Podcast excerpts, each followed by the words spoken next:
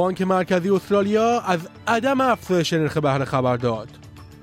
سازمان جهانی بهداشت مجوز واکسن مالاریای جدید را صادر کرد. تهیه گزارش از بیهوشی یک دختر در متروی در تهران بازداشت چند ساعته یک روزنامه نگار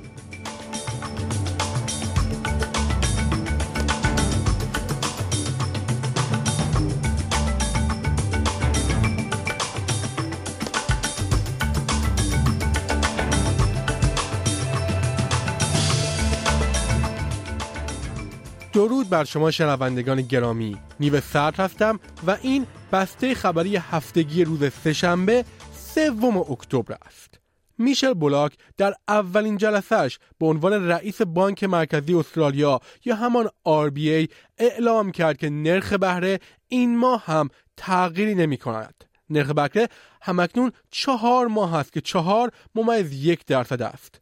وامگیرندگان استرالیایی در سال آخر رهبری فلیپرو در بانک مرکزی با دوازده افزایش نرخ بهره روبرو شده بودند.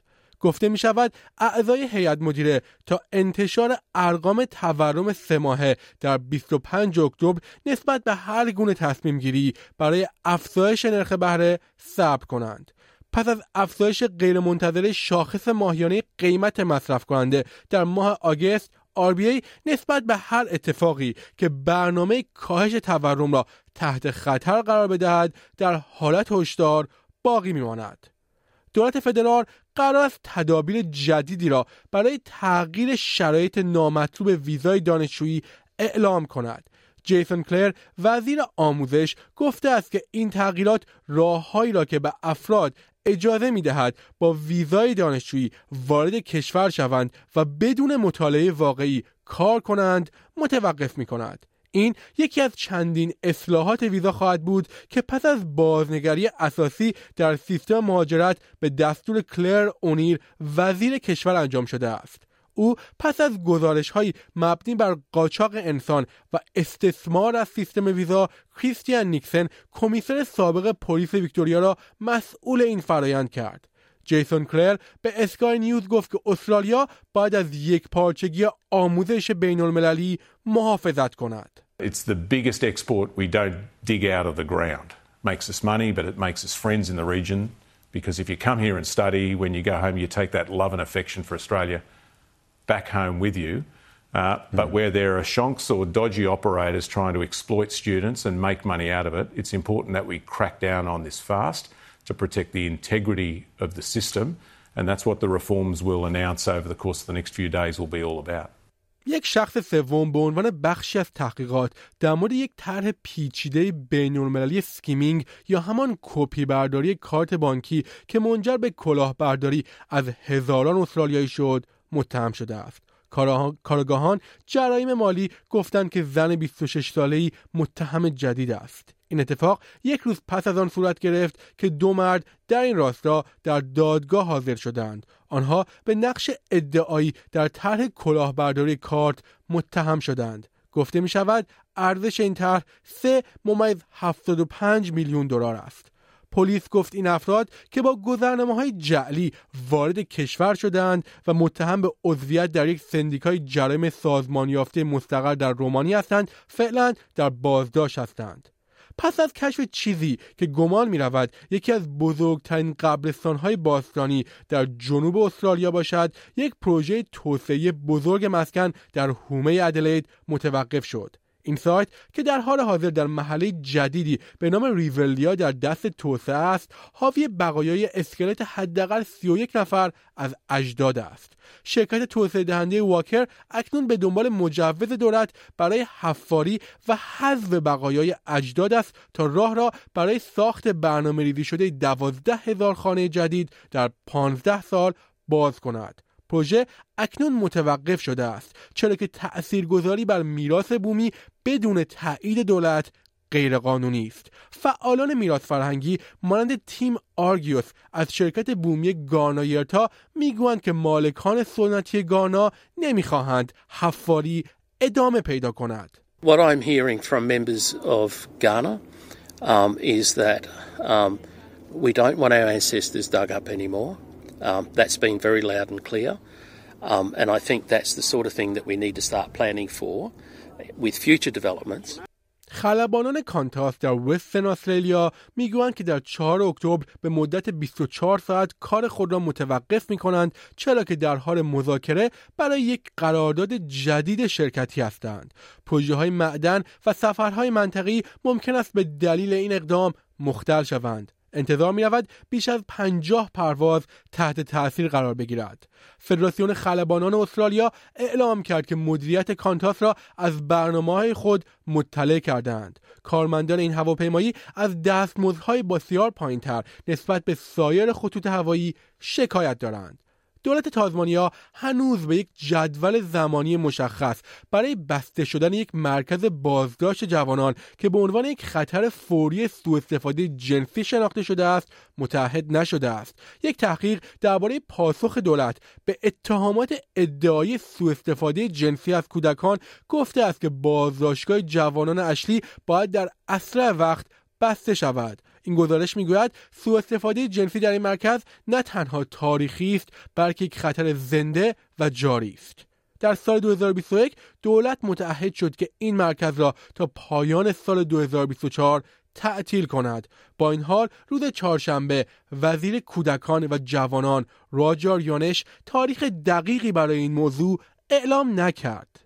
What I've previously advised is that my preference is to give the public and the Parliament and the people who are watching closely an actual time frame for an actual project delivered on an actual site, rather than another political promise of a date in the future.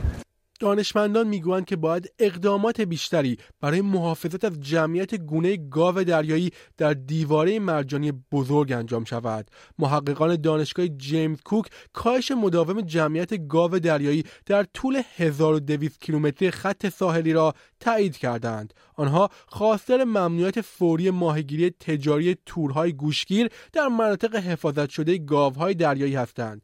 گریس گریس سرپرست وزارت محیط زیست گفته است که کوینزلند با ممنوعیت کامل تورها در چهار سال آینده به این اتفاق واکنش می دهد.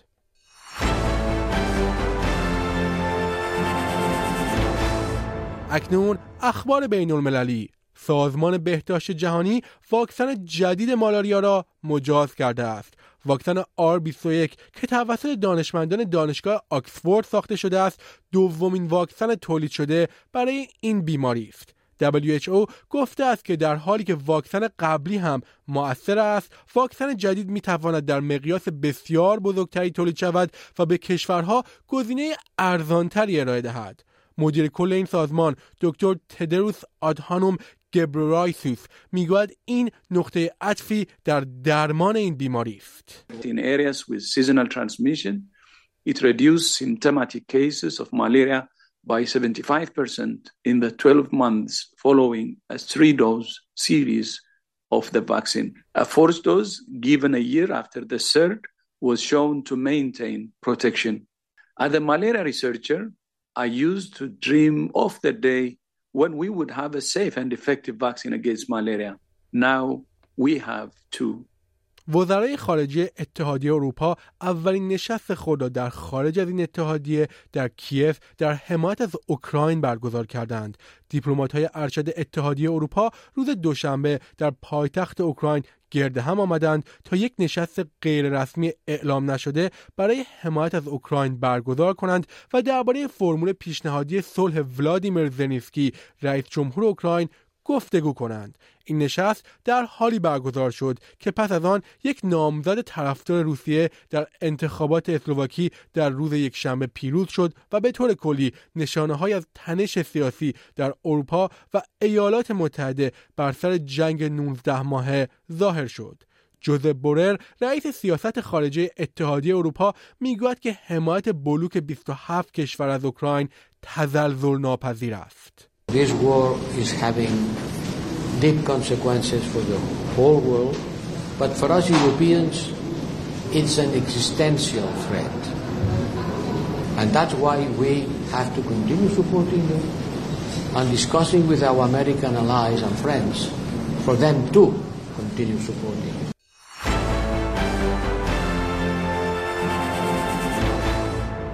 اکنون اخبار ایران روزنامه شرق اعلام کرده است که مریم لطفی خبرنگار این روزنامه ظهر روز دوشنبه ده توسط ماموران امنیتی بازداشت و ساعتی بعد آزاد شده است. گفته می شود این خبرنگار برای تهیه گزارشی از وضعیت یک دختر که در مترو تهران بیهوش شده به بیمارستان فجر نیروی هوایی رفته است.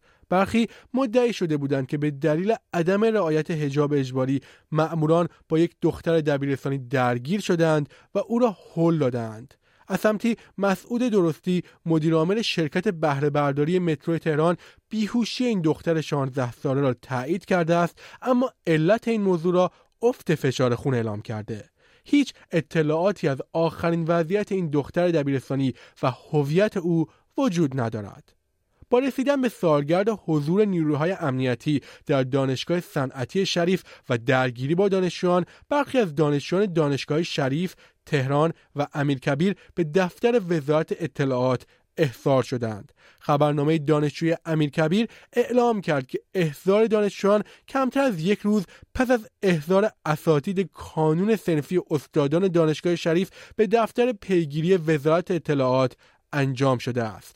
خبر احضار دانشجویان توسط انجمن اسلامی دانشجویان دانشگاه شریف و خبرنامه امیرکبیر تایید شده است. همچنین اخباری از اخراج دو استاد دیگر از دانشگاه های امیرکبیر و تهران منتشر شده است. الهام چشمخانی استادیان معمالی و شبکه های کامپیوتر دانشگاه امیرکبیر و حسین مصباحیان استاد گروه فلسفه دانشکده ادبیات دانشگاه تهران اساتید تعلیق شده هستند. یک روز قبل از این هم شوراهای سنفی دانشجویان از تعلیق یدالله دادگر استاد دانشگاه بهشتی به خاطر امضای نامه حمایت از دانشجویان خبر داده بود. اکنون یک خبر ورزشی. بازی تیم الاتحاد عربستان در مقابل سپاهان اصفهان در چارچوب مسابقات لیگ قهرمانان آسیا که قرار بود در ورزشگاه نقش جهان اصفهان انجام شود به دلیل حاضر نشدن تیم عربستانی لغو شد. خبرگزاری رویترز در گزارشی تایید کرده است که تیم الاتحاد عربستان به دلیل وجود مجسمه قاسم سلیمانی در استادیوم حاضر به حضور در زمین بازی نشده. در میان کنفدراسیون فوتبال آسیا اعلام کرد دلیل لغو این بازی شرایط غیر متقربه و غیر منتظره بوده است. محمد رضا ساکت مدیرعامل باشگاه سپاهان در این رابطه در جمع خبرنگاران گفت اقدام اصلاحی خواسته شده در حضور پنجاه هزار تماشاگر امکان پذیر نبوده است. من در ورزشگاه و در قسمت مربوطه در دفتر نماینده افسی حضور پیدا کردیم. موضوعی را ایشون مطرح کرد که خب خارج عرف مسائل ورزشی بود و اون چیزی که در ورزشگاه دیده شده بود تایید شده بود رو بعضی از اعضای تیم الظاهر به چالش کشیده بودند که خب چنین اقدام اصلاحی در این شرایط در حضور پنجاه هزار تماشاگر طبیعتا امکانش فراهم نبود.